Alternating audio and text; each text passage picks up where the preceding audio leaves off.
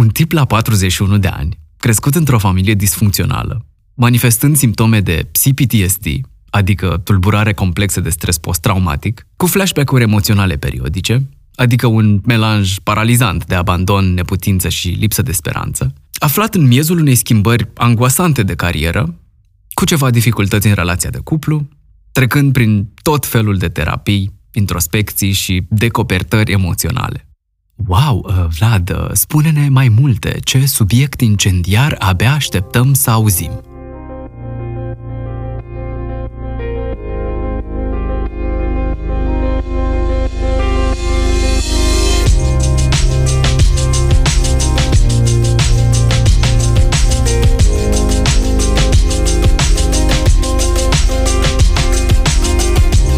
Salut!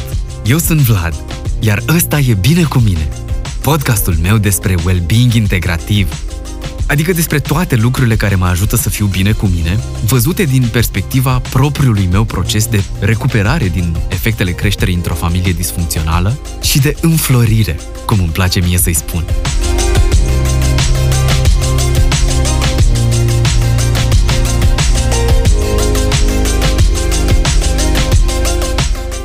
Scriu intro-ul ăsta după ce m-am văzut cu câțiva prieteni la o vorbă într-un pub, aseară, în care pub, în afară de masa noastră, toate celelalte mese erau pline cu ceea ce părea să fie un grup mare de oameni, parte din aceeași organizație, care părea ca un pre-pre-Christmas office party sau ceva.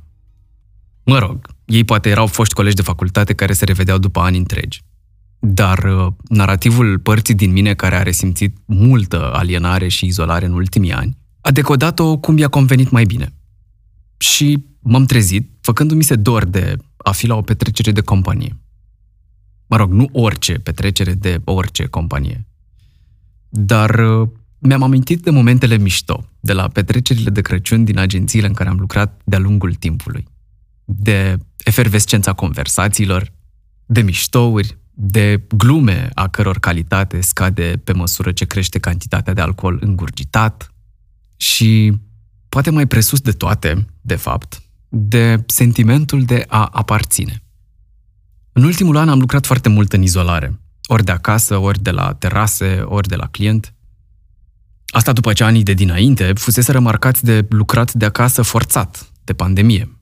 Iar asta a început să aibă un efect cumulativ și să mă apese destul de tare. Și cred că e și normal, sau nici nu știu dacă e normal, poate e doar ok. După ani întregi de izolare socială, la care s-au mufat instant și etanj și fricile mele de abandon și de respingere, cu care, oricum, am făcut pentru prima oară priză cam tot în aceeași perioadă, sau poate cu un an, doi înainte. Are you gonna keep whining or are you gonna do something about it? Ar zice un unchi texan pe care nu-l am.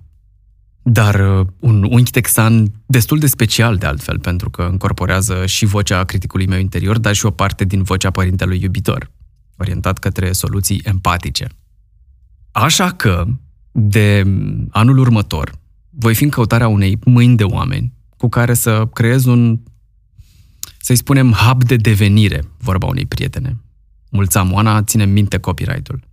Un spațiu de coworking și connection, cum i-am zis eu, alături de oameni cu preocupări asemănătoare, poate chiar cu skill complementare și mai ales oameni mișto, cu care rezonez la nivel de valori și mai ales de energie.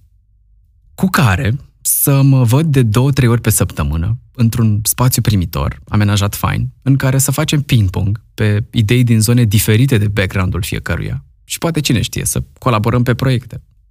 Sau să lucrăm fiecare pe ale lui, Deocamdată așez intenția asta și o trimit în univers. Iar prin univers mă refer la voi, cei care ascultați episodul ăsta. Sunt uh, destul de sigur că o să mai vorbesc despre asta, și în podcast și în social media, dar uh, până atunci, dacă știți oameni sau spații care s-ar potrivi, dați-mi un uh, mesaj privat pe Facebook sau un mail pe binecumine.eu around gmail.com.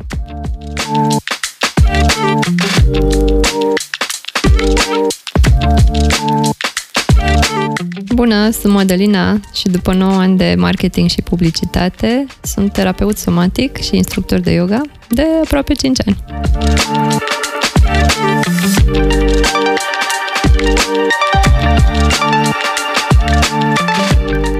Așa, bun. Iar în legătură cu ideea asta de comunitate, sau chiar microcomunitate, am observat că din cei cinci invitați de până acum, trei s-au așezat în profesii noi, în care activitatea dominantă e individuală. E muncă one-to-one.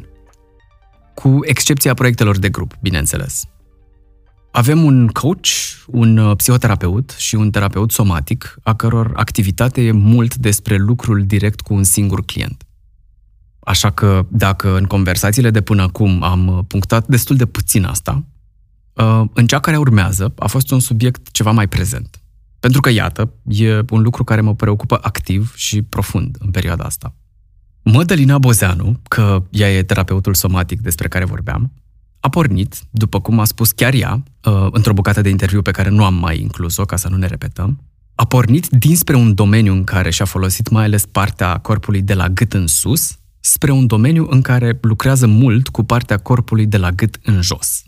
A fost o conversație care a curs de la sine așa, cumva, despre ce pot însemna de fapt baby steps într-un proces de reașezare profesională, despre riscul sporit de a intra în burnout, mai ales când devii propriul tău șef, despre frica de a fi poate nevoit să te întorci din drum, dar și despre cum te poate alimenta un tip de satisfacție pe care nu l-ai mai simțit niciodată în corp. Enjoy!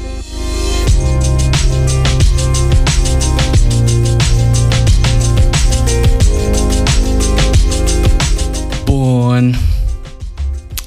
Păi, um, le pregătesc un intro tuturor oamenilor cu care stau de vorbă și îmi place să-l citesc live ca să le văd și reacțiile și, în principiu, uh, ca să și eventual fiu corectat dacă e nevoie.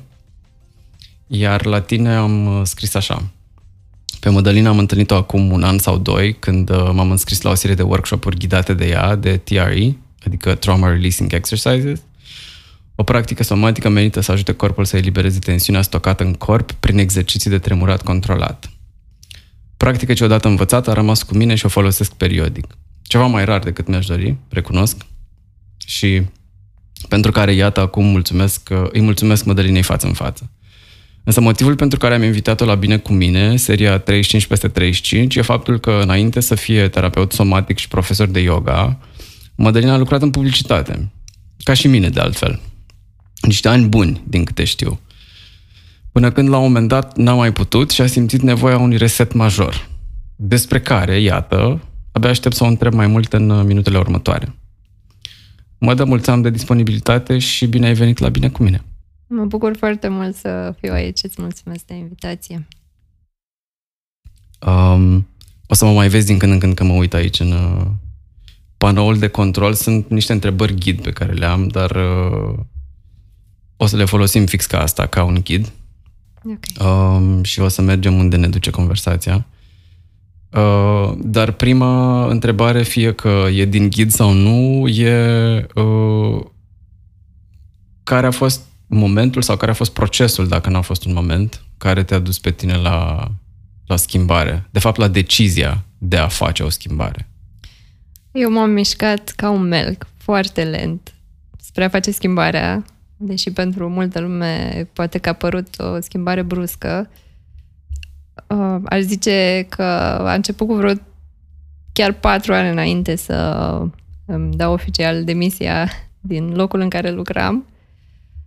4-5 ani chiar. Uh, momentul a fost după ce am participat la o clasă de yoga și m-am simțit mai bine decât mă simțisem vreodată a fost o senzație pe care nu mai simțisem de mult. Poate era ceva asemănător cu modul în care mă simțeam când eram mică și terminam antrenamentele de la karate.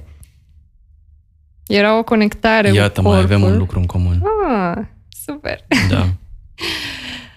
da, și m-am, am continuat să merg în căutarea acelei senzații la clasele de yoga și uh, din întâmplare, nu știu, erau duminica și mă gândeam, hm, e ca și cum aș duce la biserică, dar biserică pentru mine, că se simte într-un fel extraordinar. Treceam printr-o perioadă destul de dificilă, uh, provocatoare și la job și, în mod special, personal, emoțional și era ceva ce mă, m-a ajutat să mă simt mai bine. Uh, Mă întreb de la... Adică, mă rog, sunt fanul mai nou, uh, din ce în ce mai mare al ideii de a te lăsa ghidat de corp și de ce simți în corp și de ce îți zice corpul. Dar mă gândesc că de la o, uh, o senzație de uh, this feels nice, până la voi șterge cu buretele 10 ani din viața mea, mai e un pic de drum și eram curios cum s-a întâmplat pasul ăla.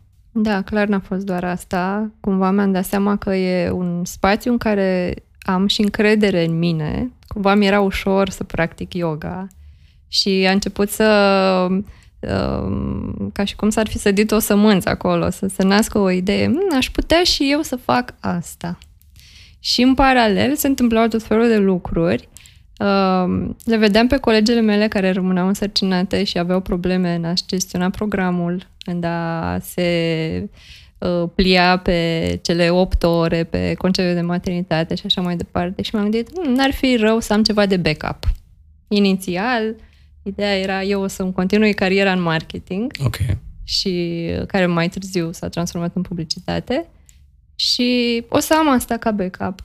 Poate să fiu instructor de yoga. Pe vremea aia nu erau școli în România. Singura alternativă era să mă duc în UK sau în India. Și pentru mine, cumva, fan Mircea de India suna foarte bine. Mm-hmm. Doar că mi-a luat ceva timp până când chiar să zic eu o să merg în India. Clar, mă hotărăsc. Și încă ceva timp până când mi-am luat acel bilet de avion și m-am a fost pe bune. De la momentul în care uh, ai decis să pleci la școală, în continuare în mintea ta era ideea că o să te întorci și s-ar putea să reiei ce făceai tu în comunicare și marketing, dar asta o să o ții ca a side fost, gig. Da, a fost până când am plecat în India.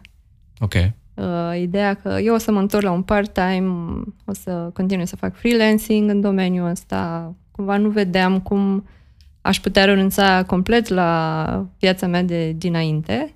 Doar că odată ce am ajuns în India și au trecut câteva luni, mi-am dat seama că nu mai rezonez de fapt cu ce făceam înainte și că am nevoie să mă concentrez pe o singură cale și a fost greu, foarte greu la întoarcere, pentru că nu mi-am dat seama tot ce implică asta.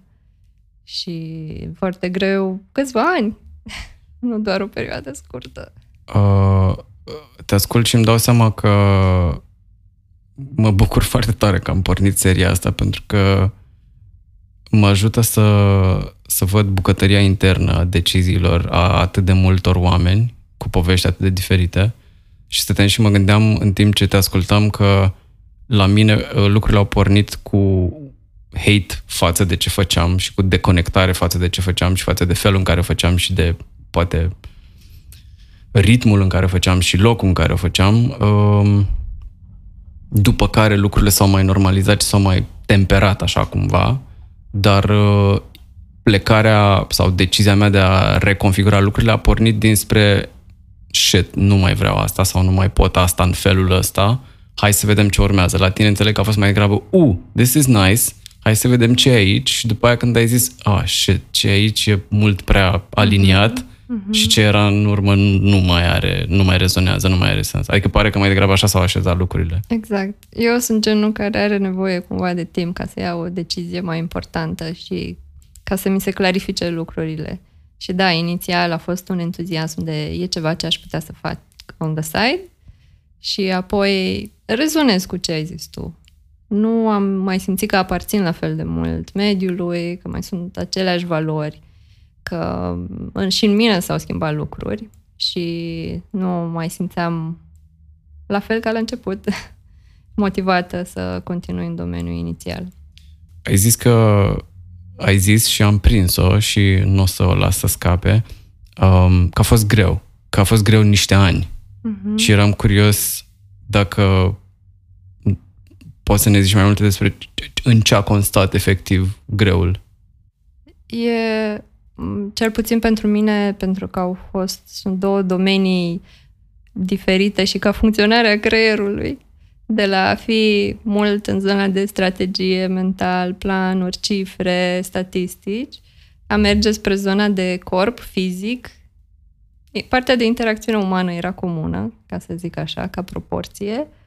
Nu mi-am dat seama că voi trebui să-mi reconfigurez creierul și încă mai am anumite elemente din vechiul job, ca să zic așa, pe care eu le păstrez cu mine pentru că mi-aducea o plăcere. Adică fac în continuare Excel-uri și unori grafice pentru că îmi aduc satisfacție.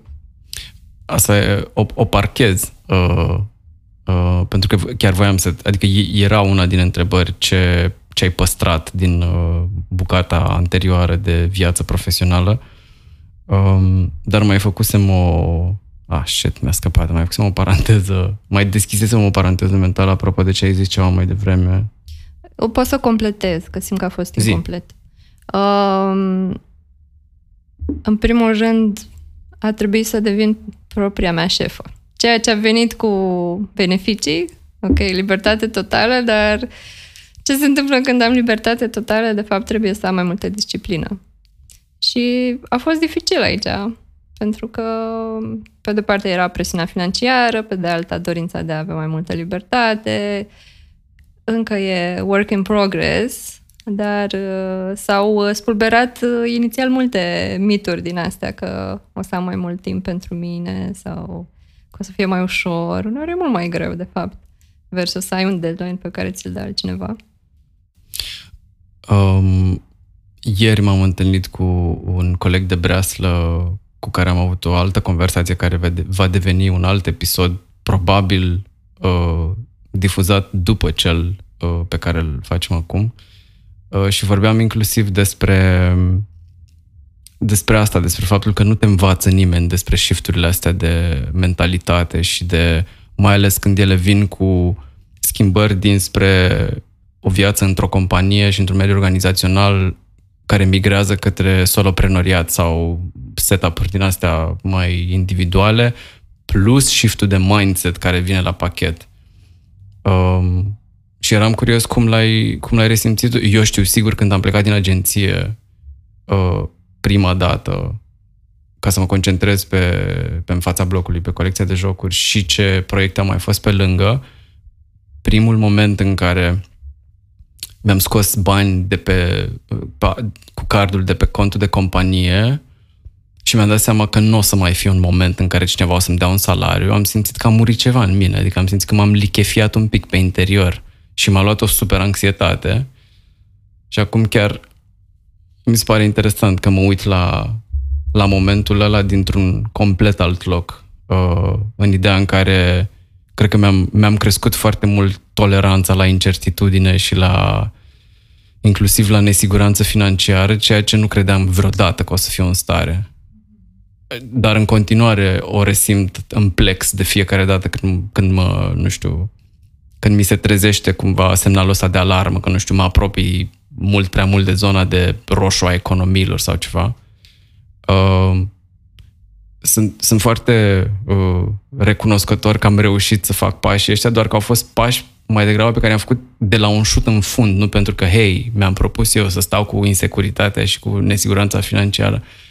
Și voiam să întreb la tine cum a fost sau cum e pe, pe subiect, că mi se pare că e o chestie foarte Adică e una dintre temele principale când vine vorba de o schimbare de carieră. În primii doi ani mi-a fost uh, foarte greu și uh, de multe ori, uh, poate fizic, emoțional, nu aveam multă motivație, dar motivația venea de acolo și cumva știam că nu e potrivit, dar toată lumea are nevoie să pună niște pâine pe masă. Da, și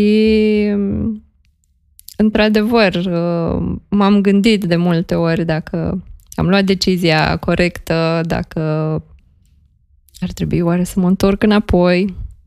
Însă satisfacția pe care o aveam după clasele de yoga, pentru că în primii doi ani, în principal am predat yoga, nu o simțisem în niciun alt job pe care îl mai avusem până atunci. Și aia a fost ce m-a ținut acolo să, să nu renunț. Și m-a, m-a ajutat și ceva ce mi-a zis un prieten antreprenor la rândul lui, eu venisem așa foarte sigură pe mine din India, mai predasem cumva prietenilor yoga înainte și cumva știam că e... am acolo o bază de oameni. Și am zis eu, a, păi în 3-4 luni mi se aranjează lucrurile, sigur va fi ok și a zis, mă, dar ai răbdare. Un business ia cam 2 ani să se așeze. nu, cam an, 2 ani. Am luat multe lecții despre răbdare și de flexibilitate mentală și, și încă mai iau. Și este, la mine e inconfortabilă partea că lucrurile se schimbă constant, chiar dacă eu, să zicem, îmi găsesc un model de business care funcționează acum, s-ar putea peste 2 ani foarte probabil să nu mai funcționeze, nu că nu fac eu lucrurile bine, ci că se schimbă lucrurile în jurul nostru, piața, ce vor oamenii, economia, pandemia și așa mai departe. Și uh, cumva, de exemplu, pandemia a venit și cu plusuri și cu minusuri și m-a forțat să-mi schimb modelul de business, poate mai mult spre online, programe, ceea ce a fost benefic. Um, dar, uh, da, mi-ar plăcea ca lucrurile să stea într-un fel pentru mai mulți ani, dar nu, nu, nu se mai întâmplă asta, nu mai există stabilitatea de dinainte. E provocator, dar simt că și cresc prin asta. Um, te ascultam și mi-am adus aminte de uh, de premiantul din mine care, pe care îl aud periodic și care din fericire are o voce un pic mai uh, mai, mai silențioasă în perioada asta uh, dar care era foarte cu piciorul în pământ și hai, Vlad, cât stăm mai extraordinar? În 5 ani poate toată lumea, tu trebuie să poți în 6 luni dacă e, că doar, na, nu ești așa copil special, ce naiba. Și uh, uite, acum că, că vorbim despre asta, cred că îmi și dau seama că din conversațiile pe care le-am avut până acum cu invitații uh, pe care i-am avut în podcast, uh, cam toată lumea și-a dat timp. Fie că au ales să-și dea timp sau că au fost forțați să-și dea timp. Și mulți dintre ei se raportează la mă rog, mulți dintre ei că au fost patru până acum. Doi dintre ei se raportează într-un fel la, uh, la parcursul lor profesional pe care recunosc că l-admir și doresc mi-ar plăcea să reușesc să, să, să fac aceeași chestie, cu un soi de fluiditate din asta pe care eu încă nu am. Adică oameni, oameni care sunt deschiși la faptul că, bă, s-ar putea să mă tot schimb profesional până la 70 de ani și că, într-un fel sau altul, o să găsesc modalități prin care să păstrez diverse lucruri de la diverse etape, uh, dar să-mi dau voie să merg către ce altceva îmi vine să gravitez la diferite momente în viață, ceea ce, na, pentru mine care am crescut cumva cu o lipsă de probabil siguranță și de repere, să aud asta e așa, hei, uh, ce? Poftim? Mm-hmm. What do you mean? Um, dar culmea cred că e sună o perspectivă un pic mai sănătoasă și sper într-un fel sau altul la un moment dat să, să pot să o internalizez. Uh, mă bucur deocamdată că îmi dau, că reușesc să creez un setup care să-mi permită să și explorez diverse chestii și asta fac aici. Și, uh, și învăț lucruri, uh, sper să învăț lucruri și nu doar dând cu capul de praguri, ci și ascultând oameni care au dat ei cu capul de praguri. Mm. Um, dar uh, mi-am adus aminte că făcusem această deschisesem această paranteză că ai zis la un moment dat că simțeai că nu mai aparții. Uh-huh. Și um, una dintre cele mai mari virgule pe care le, mi le iau eu în acest proces este realizarea că care veni și a progresiv, um, că ok, știam că nu e doar o schimbare de job, știam că nu o să fie o schimbare de organizație și că e ceva mai mare de atât și o, e o reașezare de perspective și de valori și de viață. Dar ceea ce nu văzusem și încep să conștientizez e că, de exemplu, uh, se pare că pentru mulți copii crescând în familii disfuncționale, printre care mă număr, jobul sau spațiul de lucru poate să devină foarte ușor uh, o a doua casă și în momentul în care ei pierd asta într-un fel sau altul, nu simt că nu mai au job sau că nu mai au, nu știu, o ocupație, ci se simt nesiguri în lume. Like, they feel unsafe, pur și simplu. Um, și plecând de la asta, mi-am dat seama că e ca și cum aș renunța, ca și cum viața mă duce într-o direcție în care sunt tot mai puțin conectat cu familia pe care o aveam din organizațiile în care am fost și cu familia mare, extinsă, care e de fapt industria. Uh, și că da, e o, e o lăsare în urmă a mai multor lucruri decât eram eu conștient. Și, și se simte destul de apăsător, adică e te desprinzi de niște repere care au fost esențiale, îmi vine să zic, pentru mine cel puțin. Uh, și eram curios cum ai resimțit asta, dacă ai resimțit asta sau, sau cum, cum te-ai raportat la nivel de identitate, cât din identitatea era identitatea ta era construită în jurul chestii alea și cât de greu ți-a fost să te rupi, de fapt? Mm, tiparul meu, când nu mi-e bine, e să mă însingurez. Dar nu-mi dau seama de asta și zic că sunt independentă. Nice.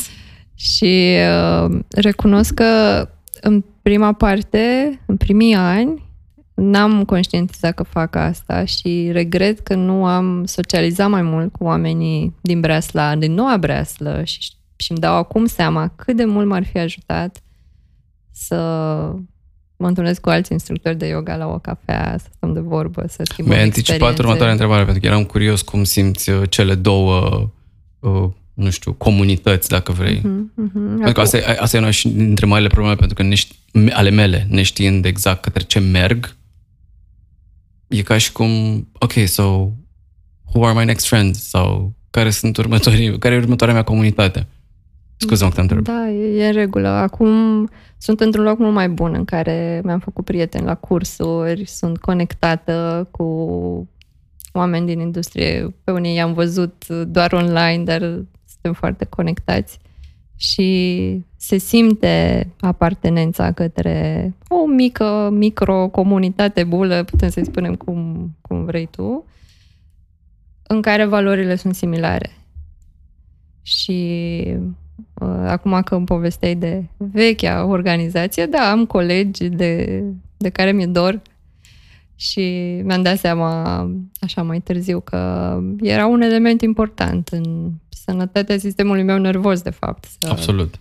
Să iau acolo și acum încerc să compensez și să dacă oamenii nu sunt în oraș cu mine, ne vedem pe un Zoom call, facem, discutăm chiar și despre business, partea de business, nu doar lucruri personale.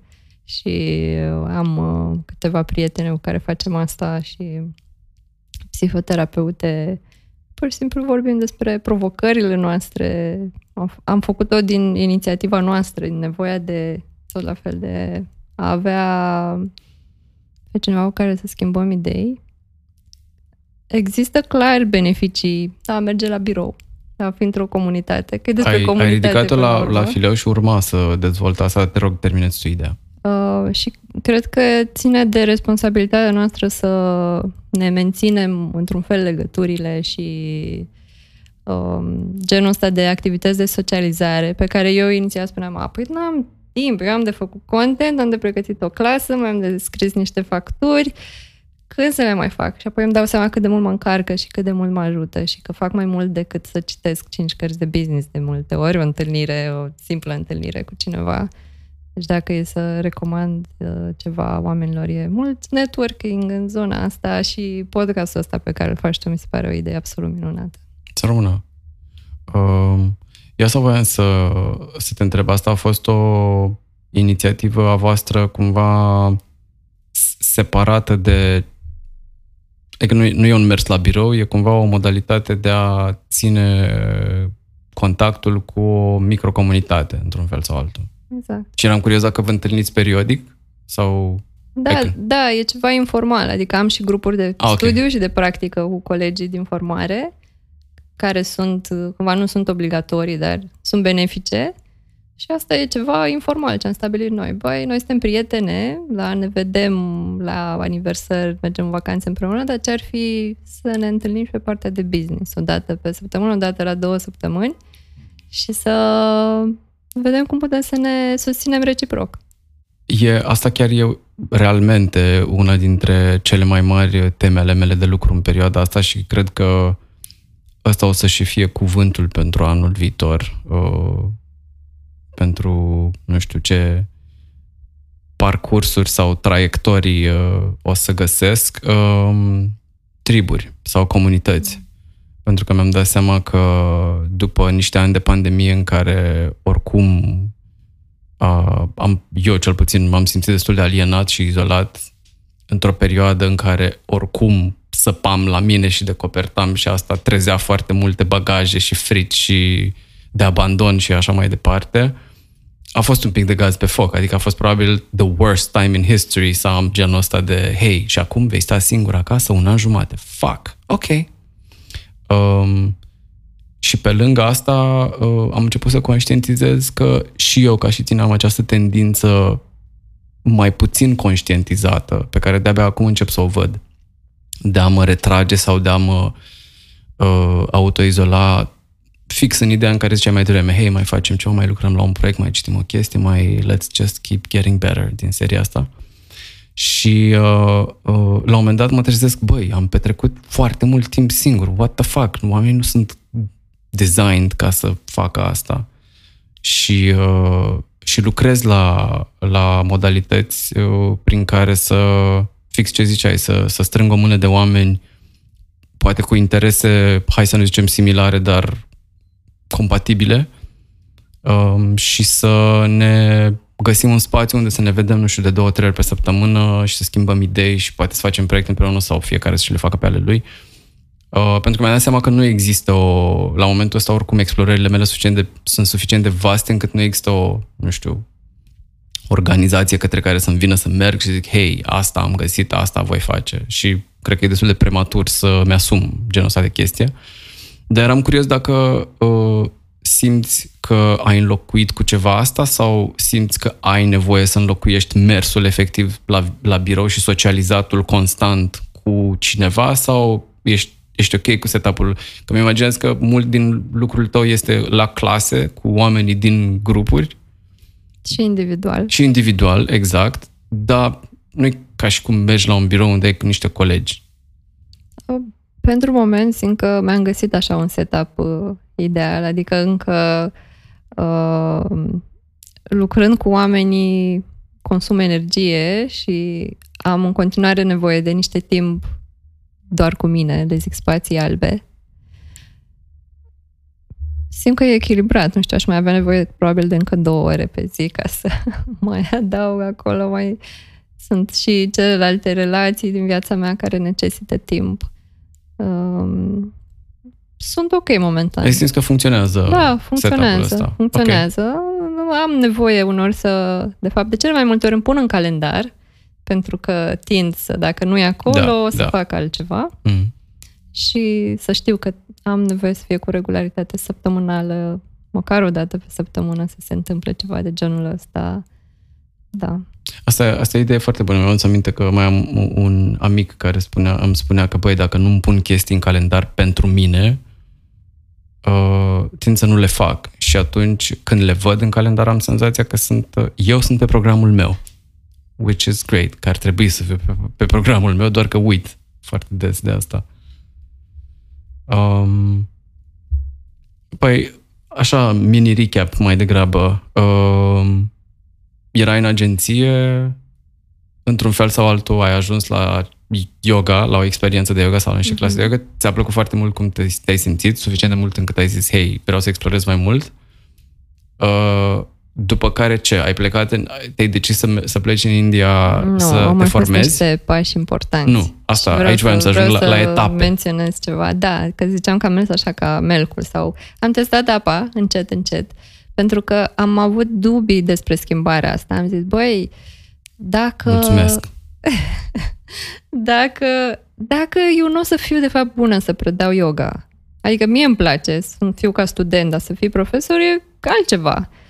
Și la vremea aia aveam o terasă foarte mare pe care mi-am invitat trei prietene, să știu ele.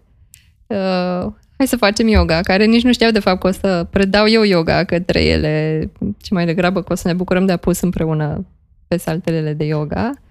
Și atunci a fost un moment care mi-a confirmat în meditația inițială.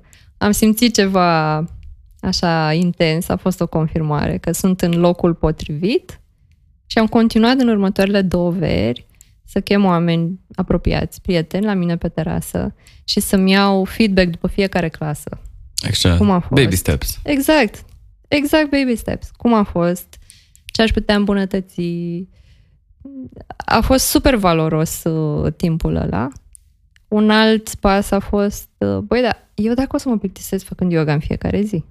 Era o întrebare foarte uh, care mi-a apărea adesea în minte și m-am dus la un retreat de 5 zile. Ok, hai să vedem cum e 5 zile să fac yoga. A fost ok, mi-a plăcut. Și apoi a fost un element foarte important. Ceva, un plan din viața mea s-a calibrat. Um, bărbatul cu care sunt acum în relație a apărut în viața mea Uh-huh. și toată energia mea care mergea în căutarea dragostei, am putut apoi S-a să... așezat. S-a așezat și am putut să-mi canalizez energia în altă direcție. Pentru că până atunci eu vroiam să merg în India, dar nu făceam absolut nimic în direcția asta, pentru că energia mea era în alte locuri.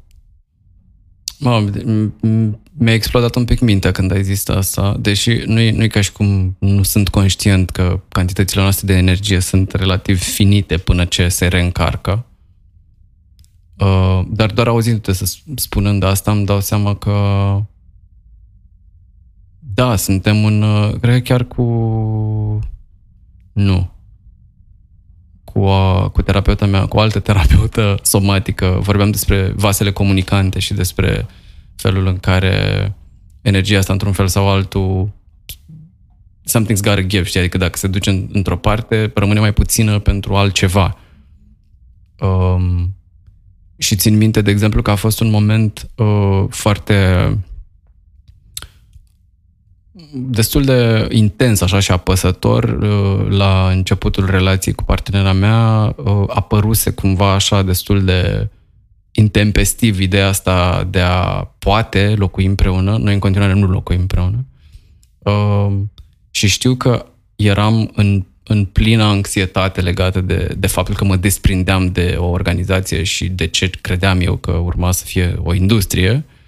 Și asta îmi crea foarte multă anxietate. Ideea în sine de a ne muta împreună era și ea destul de anxietantă, cu atât mai mult cu cât ea locuiește lângă București, nu în București. Și asta se, aveam eu senzația că, și pe bună dreptate, cred, că o să uh, amplifice și mai mult sentimentul ăsta de alienare și de izolare. Uh, și țin minte că vorbeam cu un prieten pe subiect și mi-a zis, bă, în general, când faci schimbări, e important să nu faci mai multe în același timp. Dacă sunt mari, let's just maybe do one at a time. Că dacă faci trei, s-ar putea să n-ai procesor pentru trei sau două sau Da. una. Și uh, a rezonat foarte puternic ce ai zis mai devreme, pentru că da, adică schimbări de carieră suprapuse peste schimbări personale, suprapuse peste alte tipuri de schimbări, e foarte plauzibil că la un moment dat să dai seama că nu poți să duci, că, că tot vorbim de somatică, corpul la un moment dat s-ar putea să zică nope, nu avem, nu există. Um, back to you, nu era o întrebare, era așa mai degrabă un intermezzo, uh, pentru că ziceai că s-au aliniat și aceste planete la un, la un moment Mhm. dat și că asta ți-a dat probabil mai multă energie să mergi în direcția în care simțeai că vrei. Da. La un an, uh, să zic, la celebrarea unui an de relație, ne-am hotărât împreună să cumpărăm bilete pentru India și peste încă un an eram amândoi în India. Unde, um, Unde am făcut ați, școala de yoga. Eu. cât timp? O lună, școala de yoga, și apoi am avut o lungă călătorie de patru luni prin India. Oh, ce frumos. Da. Iar aia cum, uite, că chiar e, e adică acum că zici, îmi dau seama că și asta poate să fie o super resursă într-o perioadă de genul ăsta. Simți că a, a influențat într-un fel sau altul sau, sau te-a ajutat în proces? M-a ajutat pentru că am experimentat foarte multă libertate acolo și am avut destul timp cu mine încât să-mi dau seama ce contează la finalul zilei cel mai mult. Și cred că n-am stat niciodată să mă gândesc exact care au fost factorii și de ce atunci în India mi-am dat seama că nu vreau să mă mai întorc în, la ceea ce făceam înainte. Dar pe interior se simțea foarte clar și aveam vise în care eram înapoi la birou și mă întrebam de ce sunt la birou. Nice. Nu se simțea bine, așa pentru mine visele sunt o confirmare. Când se întâmplă așa că, ok, știm clar care e răspunsul, dacă rațional am alte opțiuni, de fapt. Adevărul meu personal e altul. Adică visele vin de cea mai multe ori ca niște reconfirmări sau ca niște reîntăriri ale unor direcții sau decizii. Da, ok. uite, și asta simți că a fost întotdeauna așa? Pentru mine? Da. Uh, bine, nu vin doar așa, adică uneori poate Da, da, vin da. să-mi arate niște temeri, niște frici, dar Ah, ok, ok. dar uh, în genul ăla de vise eram așa conștientă de cum mă simțeam și o confirmare. Nu vreau să mă întorc. Da. Uh, mi se pare interesant că, într-un fel sau altul, am uh, aterizat în, în organic în uh, următoarea întrebare, care era legată de resurse și de ce simți că te-a alimentat sau te-a ținut, kept you going cumva, în, într-un proces care îmi imaginez că e un proces destul de, mă rog, plecând de la exemplul meu și vorbind cu oameni despre, despre asta, cred că e unul dintre cele mai uh, complexe procese prin care treci ca om la un moment dat în viața adultă. Da. Și eram curios de unde ți-ai luat susținere, energie. Uite, drive. o să recunosc că adică sunt recunoscătoare și îmi dau seama că poate nu toată lumea are parte de asta de susținerea familiei care au crezut în mine și chiar dacă nu mergea bine sau se întâmplau lucruri de genul Facebook îmi bloca contul și eu intram într-o depresie din asta, niciodată nu o să pot să mai promovez evenimentele. Îmi spuneam, o să fie bine, o să vezi, în două zile se rezolvă. Familia și partenerul m-au, m-au susținut cel mai mult și m-au și suportat cel mai mult în toate crizele mele de anxietate și pesimism legat de ce se întâmplă cu noua mea carieră. Da. Uh, I wouldn't know, în sensul în care uh, pentru mine foarte mulți ani și de-abia acum se încet, încet, timid, așa, așa se reașează subiectul ăsta. Dar pentru, pentru mine foarte mulți ani familia a fost uh, o zonă către care am simțit că dau mai degrabă decât mm. din care iau. Um, și de-abia poate acum, în ultimii ani, pe măsură ce am început să lucrez cu mine și la mine, pare că sunt șanse să, mai re- să se mai reașeze lucrurile acolo, dar nu neapărat pentru că se întâmplă ceva dinspre ai mei, ci mai degrabă pentru că eu mă reașez cu, cu relația și cu felul în care mă uit la ea. Um, A mai fost ceva care... Dar asta mă pregăteam să te întreb. Pe lângă uh, familie? Dorința de a lăsa ceva bun în urma mea, de a face lucruri care au un impact pozitiv. Știu oh că my sună, God, sună, super știu, matur așa și sună și foarte amazing și cheesy. cheesy și wow. Da, dar uh, fără But lipsă awesome. de respect față de clienții pentru care am lucrat, îmi doream la finalul zilei nu neapărat să cresc vânzările pe anumite produse, să știu, ok, când o să fiu eu pe patul de moarte sau ce se va întâmpla, ce am adus eu în lumea asta, ce am făcut eu, în afară să fiu, nu știu, o soră generoasă, o parteneră înțelegătoare, ce altceva am mai făcut. Uh, Am simțul ăsta de când eram mică, cred, de ce ție nu-ți place, altuia nu-i face Da. și de, da, avea un impact bun pe lângă oamenii cu care sunt. E Ceva Pe care, care cred că îl vedeai.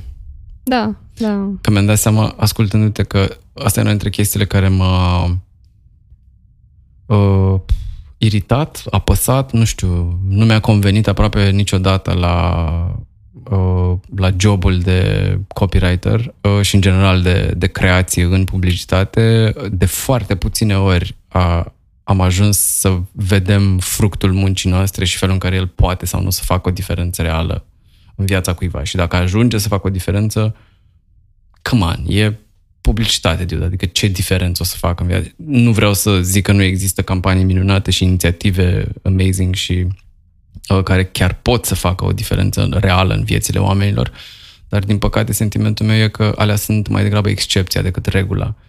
Și ăsta e și unul dintre handicapurile emoționale majore din punctul meu de vedere al jobului ăstuia, cel puțin la felul în care l-am făcut eu în anii ăștia, că simțeam că pedalez în gol, adică why? Adică de, de ce facem asta? Ca să ce la sfârșitul zilei? Uh, și îmi imaginez, adică auzindu-te vorbind despre asta, mi-am, mi-am adus aminte de felul în care m-am simțit când uh, prieteni îmi povesteau că pe grupurile de mame încă se mai vorbește de în fața blocului, la aproape 10 ani mai târziu și mamele își zic, hei, dacă nu știți ce cadou să știm noi o idee de cadou drăguță și care puteți să mergeți la petreceri și să joacă. Și...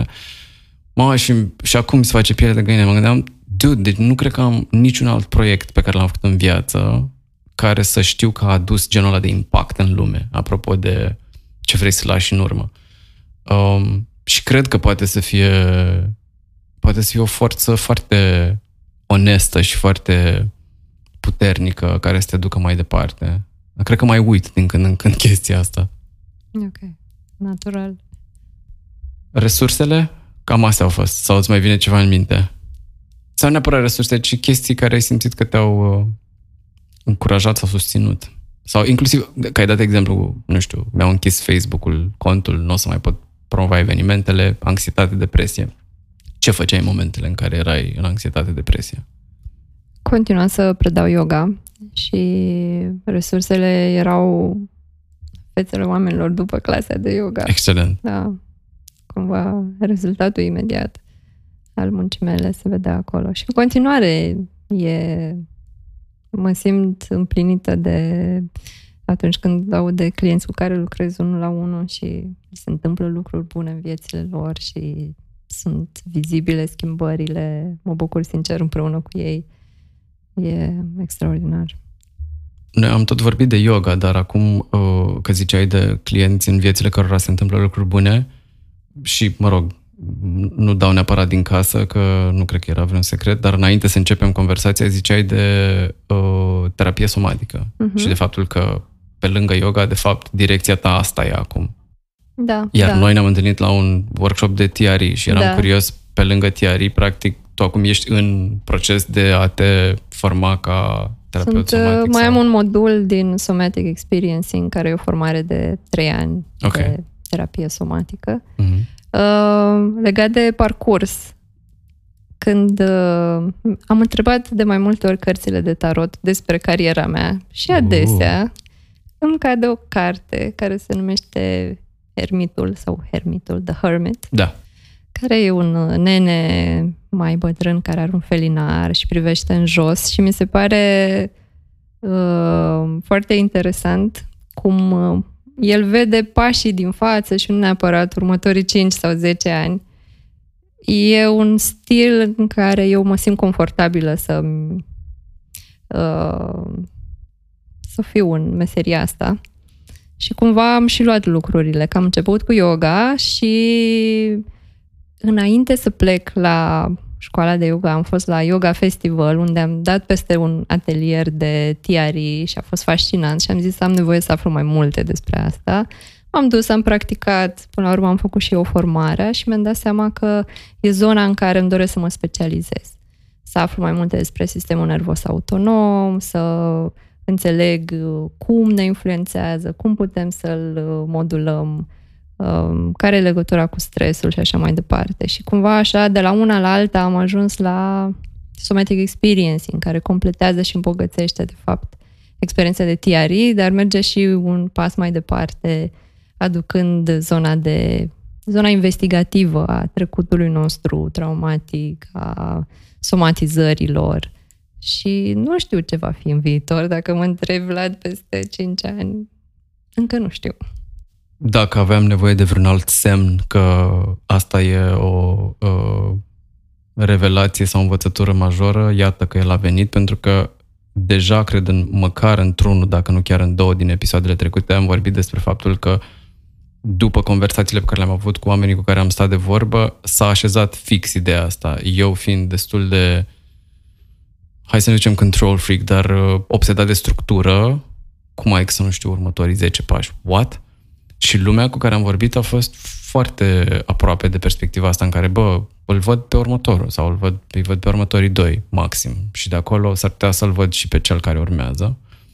Și îmi dau seama că încet, încet și eu încep să mă așez în perspectiva asta în care pare cumva că ești forțat să fii mai ancorat, adică ești aici, ești aici și de aici se vede pasul următor, n-ai cum să-l vezi, adică șor, poate poți, dar șansele sunt să nu poți să-l vezi pe al 10 de aici, decât, nu știu, trebuie să-l vezi pe al 10 dacă ajungi la al 8-lea sau al 9-lea, which is fine.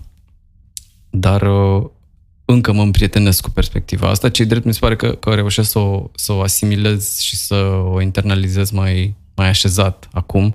Și iată, auzindu-te și pe tine vorbind despre asta, am dat seama că, băi, e o, e o modalitate cât se poate de onestă, așa, de a te așeza cu viața. Um, și apropo de ce ziceam, mă rog, nu știu dacă ziceam neapărat mai devreme, dar aveam eu în minte chestia asta. Eram curios dacă au fost, că ai, ai zis așa pe alocuri, dar eram curios dacă ai simțit că au fost realmente niște, niște momente de cumpănă sau niște momente dificile nu știu, care te-au făcut să, te, să, să chestionezi sau să te îndoiești sau să te întorci din, să te gândești să te întorci din drum sau, nu știu, orice, alte fel, orice alt fel de, de momente pe care le-ai descrie ca dificile Mm, cred că au fost toate momentele în care mi-am cheltuit toți banii de pe cardul de credit și au fost mai multe momentele astea. Uh, momentele în care am intrat în burnout, fie doar emoțional, fie și fizic, în burnout. Făcând noua ta, făcând, noua fiind mea. în noua ta da, profesie. Da, apropo, la vechea mea profesie nu am avut niciodată probleme cu insomniile și Excelent. nici burnout. Excelent. Pentru că acolo eu eram genul de angajat, dacă am închis laptopul, eu am închis laptopul, da, mm-hmm. spre deosebire de alți colegi care erau mult mai dedicați și îmi spuneau, băi, mă gândeam aseară la nu știu ce idee, zic, băi, cum se gândește persoana asta? Că eu nu, da. mie nu vine când ajung acasă să mă mai gândesc la nimic.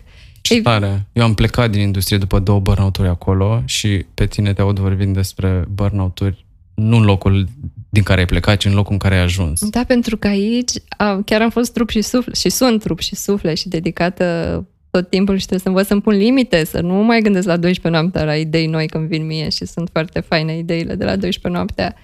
Și aici mi-am, mi-am, asta a fost și un, o dovadă că sunt în locul potrivit. Mi-am dat seama cât de dedicată sunt și antrenat în tot ce se întâmplă față de cum eram dincolo unde performam, am, am avut premii, aveam rezultate, dar nu era același nivel de dedicare. Acum mă gândesc interioară. că, iată, hai să nu zicem poate, dar predispoziția la, la, către burnout poate să fie un indicator că ești în locul corect, în ideea în care, bă, poți să intri în burnout pentru că nu crezi că ești suficient, cum cred că mulți dintre noi intrăm în burnout, sau poți să intri în burnout pentru că faci ceva ce îți place atât de mult încât ți-e greu să te abții de, de la a face da, lucrul da, ăla. Da. Și cred că acolo e pericolul și mai mare. Uh-huh. Ce, cum l-ai, de unde ai apucat-o? Când ai simțit că ești sau că te apropii? Multe pauze și concediu. Acel concediu neplătit uh, care vine la pachet cu antreprenoriatul. Țin minte, în primul an de predat yoga, am zis, o să lipsesc pentru următoarele trei săptămâni, era vacanța de Crăciun și mi-a zis o studentă, a, ce mi-aș dori și eu concediu trei săptămâni și zic, dar știi că e neplătit. A, atunci nu, nu mai lasă. Ok, exact. da. Um, acum, după ultimul burnout, care a fost și cel mai uh, serios, uh, mi-am dat un reset la business, un, un reset la priorități. Am început să acord mult mai mult atenție sănătății, mai mult decât acordam înainte, eu credeam că acord se pare că nu. Iată, avem și terapeuți somatici care intră în burnout, într-un da. mod foarte ironic. Da, da, ca să nu mai zic de sindromul impostorului care se activează, adică stai cum eu, care învăț oameni să se conecteze la corp, da, eu, că sunt prea dedicată muncii uneori și, și zic, da, da, da, hai vino, da, avem timp de o sesiune și la șapte jumate, când ar trebui să zic, nu, nu mai avem timp de sesiune. Da, trebuie să învăț să pun mult mai multe limite, dar, uh, da, a fost o lecție pe care cred că ar trebui să o învăț pe pielea mea și dacă îmi spunea mm-hmm. altcineva... Absolut. Mm, nu cred că aș fi integrat la fel de bine. Am mai zis asta, dar o repet pentru că mi se pare foarte valoroasă concluzia. Sunt uh, o mână de oameni, de cercetători, cercetători uh, australieni pe care îi mai urmăresc pe uh, LinkedIn, care vorbesc despre burnout și, și uh, au făcut niște sute de interviuri în ultimii ani uh, și marea lor concluzie a fost că, da, evident ajută uh, pauzele și odihna și orice te poate încărca până la urmă și fizic, dar uh, concluziile, concluziile lor au fost legate de faptul că oamenii care au reușit să iasă din burnout în modul cel mai sănătos sau autentic sau, nu știu, uh, sustenabil, au fost oameni care au crescut în ideea în care au înțeles ce din sistem îi predispune la asta, ce din ei îi predispune la asta și au reușit să facă schimbări în așa fel încât uh, stilul lor de viață ulterior să nu mai încurajeze în direcția respectivă. Și tot ai zis, tot ai zis de, de reset la business. Eram curios ce, ce ai simțit că ai, adică ai simțit de fapt că ai făcut ceva care să te predispună mai puțin la un viitor burnout după ultima experiență? Da, am decis să am uh, aveam cam 4 sau 5 programe online pe an pe care le okay. susțineam live și am zis o să fie maxim două, nu contează ce se întâmplă. Unul toamna, unul primăvara. Mm-hmm. Asta e. Și mi-am restrâns din orele în care lucrez unul la unul și am pus mai mult timp de mers la sală, de avut interacțiuni cu oameni din comunitate. Am făcut destul de multe schimbări așa și mai puțin stres să fiu în fiecare zi acolo pe Instagram. Care ți-au, crezi că au fost cele mai mari frici în tot procesul ăsta? Cum să trebuiască să mă întorc înapoi. Serios. Asta a fost și o motivație, că nu vreau să mă întorc înapoi. Uh, că...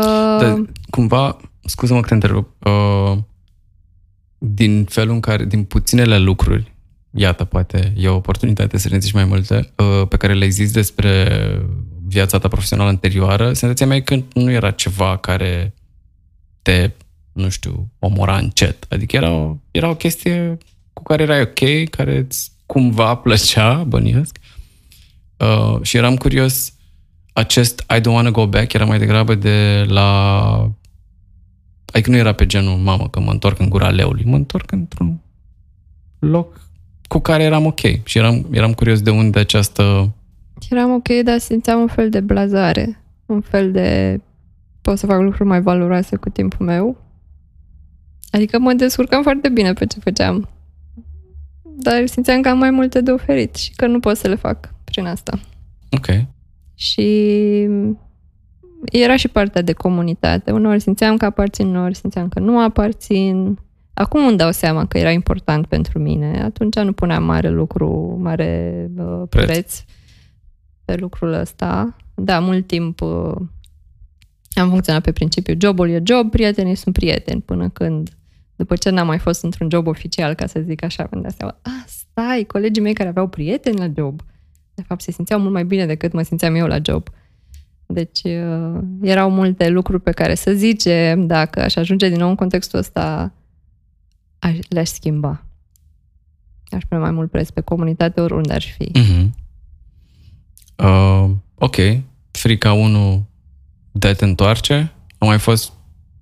De fapt, nu. Până mergem la alta, sau dacă mm-hmm. mai e mhm. vreuna, mm-hmm. eram curios ce ai făcut cu asta. Sau cum ai uh, metabolizat-o. Am uh, muncit mai mult aici. da, adică n-a fost... Uh, uh, pe principiu, mai mult efort în direcția asta, ca să nu ne întoarcem okay. înapoi. Da, poate și... Adică a fost un motor, practic, A fost pentru un motor, a... da, a fost un motor. Tura în direcția corectă. Și alte frici cred că sunt, au fost de la început, de genul, este atât de mult de învățat în domeniul ăsta, când o să apuc eu să știu toate lucrurile astea care să mă facă cu adevărat un profesionist, așa cum aș considera eu că ar trebui da. să fie un profesionist. Și astea mai apar așa din când în când. Aoleu, dar eu n-am citit cartea aia, aoleu, dar n-am făcut cursul ăla. Și apoi eu iau așa niște momente de mindfulness la propriu, să respir, să mi-aduc aminte de clienții fericiți, de uh, toți cei care și-au luat lucruri bune din a fi alături de mine în retreat în programe, în mm-hmm. cursuri. Um, păi încet, încet ne apropiem de, de încheiere și uh, în încheiere de obicei uh, uh, îmi place așa să invit oamenii cu care stau de vorbă să ne spună ce simt ei că au fost, uh, nu știu, cea mai mare sau cele mai mari uh, lecții sau învățături din proces. Mm-hmm. Și eram curios să tu ce simți vis-a-vis de asta? Să punem pres pe comunitate mai mult. Asta e cea Ei, mai mare facem lecție. un fist bump aici. Da. Susțin. Um, să nu ne fie teamă să cerem ajutor. De fiecare dată când am apelat la coaching sau la un ajutor profesionist din orice domeniu, am simțit că am urcat 10 drepte foarte ușor față de o singură treaptă pe care Excelent. o urcam pe cont propriu. Și uh, nu mai gândesc. Cred că să ne aducem aminte de ce facem lucrurile astea. Discuția asta a fost foarte binevenită pentru că mi-am adus și eu aminte de ce mă motivează de fapt și, și de ce sunt aici. Că sunt multe satisfacții mici pe parcursul zilei, dar e și un uh, motor acolo care hrănește totul. Um, zeul parantezelor uh, s-a manifestat din nou și mi-am adus aminte prima paranteză pe care am deschis-o și pe care, iată, uh, aș vrea să o închid acum. Ai zis de, uh, la un moment dat când am început să povestim despre ce ai păstrat din uh, viața ta profesională de dinainte și eram curios uh, dacă ai două exemple, unul pentru ce te așteptai să păstrezi și unul pentru ce nu te așteptai să păstrezi. Mm-hmm. Mă așteptam să păstrez pasiunea de a scrie și care se transformă în postări, în newslettere și asta a fost cam în toate joburile a fost pe acolo prezentă. Nu mă așteptam să păstrez pasiunea pentru Excel-uri, tabele și cifre Excelent. și statistici. În primul an aveam niște statistici la clasele de yoga care m-au ajutat, by the way, pentru că îmi ofereau un soi de predictibilitate. Să știu eu pentru mine că din cei înscriși 70% au participat și din ăia nu știu câți și-au luat abonament și de fiecare dată când aveam anxietățile mele, mă mai uitam pe cifrele alea și vedeam, ok, Asta voiam să zic, cred că erau niște mici ancore care Da. te ajutau, de fapt, într-o perioadă nesigură. Da, și continui să fac lucruri din astea când, nu știu, lansez un program nou sau am niște mm, înscrieri de, de făcut ca să-mi dau seama că sunt în, uh, în norme și că nu e nevoie să mă impacientez. Uh-huh.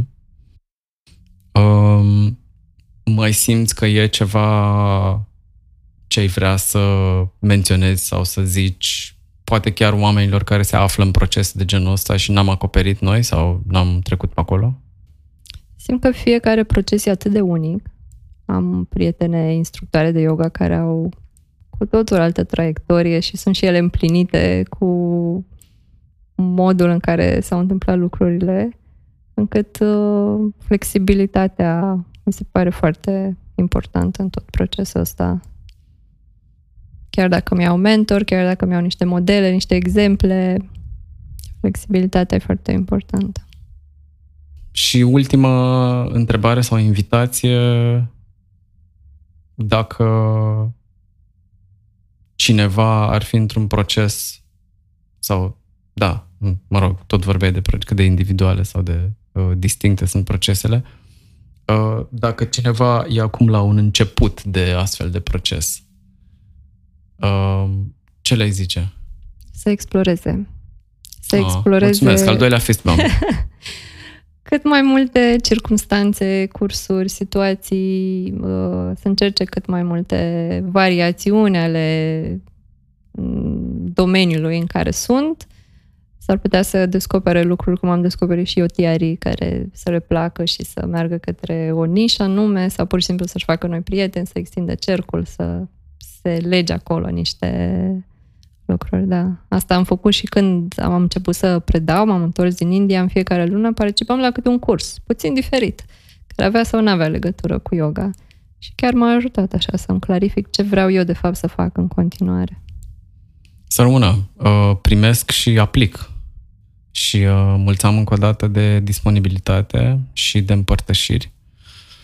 Și la cât mai multe, nu știu, explorări fericite mai departe și ție. Mulțumesc, Vlad, mulțumesc mult de invitație. A fost, uh, a venit cu niște hauri și așezări și pentru mine tot ah. interviul. Mulțumim. Să ne fie de bine. Uh,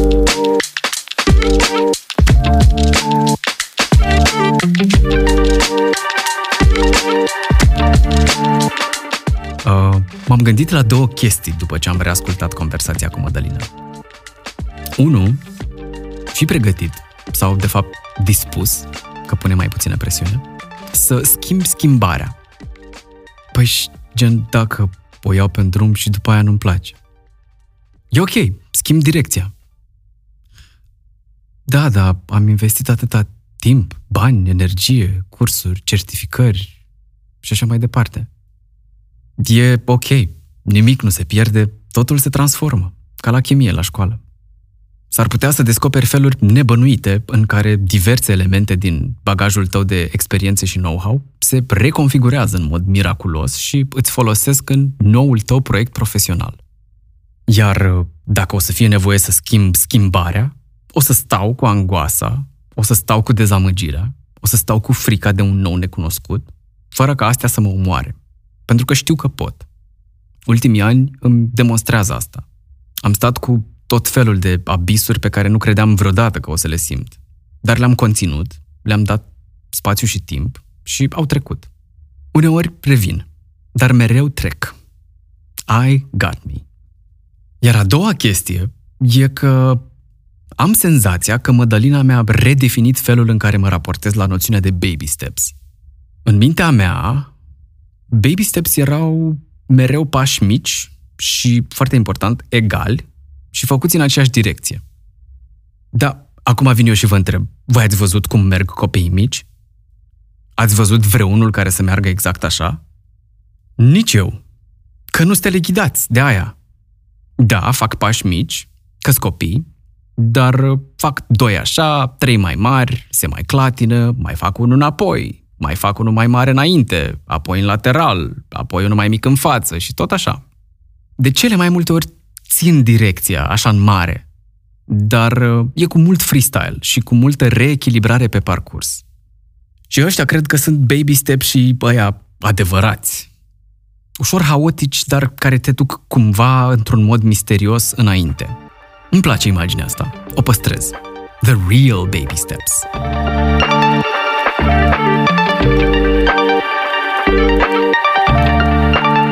Bun! Ăsta a fost episodul de azi, pe care, ca de obicei, vă mulțumesc sincer dacă l-ați urmărit până la capăt și mai ales dacă alegeți să-l împărtășiți cu cineva care credeți că și-ar putea lua ceva din el. Iar dacă orice din povestea asta a rezonat cu voi, vă invit să apăsați subscribe pe platforma pe care ascultați de obicei. Pe Facebook și LinkedIn, podcastul are pagini oficiale pe care le găsiți căutând bine cu mine, într-un cuvânt legat, iar imaginea de profil e albastră, cu literele B și M albe în interior. Așa, ca să fim siguri. Și mai important de atât, dacă știți povești de reconfigurare profesională după 35 de ani, ale prietenilor sau cunoștințelor, sau chiar ale unor persoane pe care nu le cunoașteți direct, dați un mail la binecumine.eu arondgmail.com și vedem ce putem face ca să-i aducem la povești.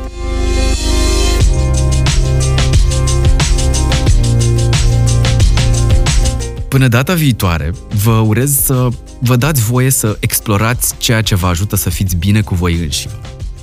Iar când nu sunteți, să vă dați voie să nu fiți și să lăsați să treacă. Sau dacă e prea mult, să cereți ajutor. Ceau! V-am pupat! Rămâneți cu bine!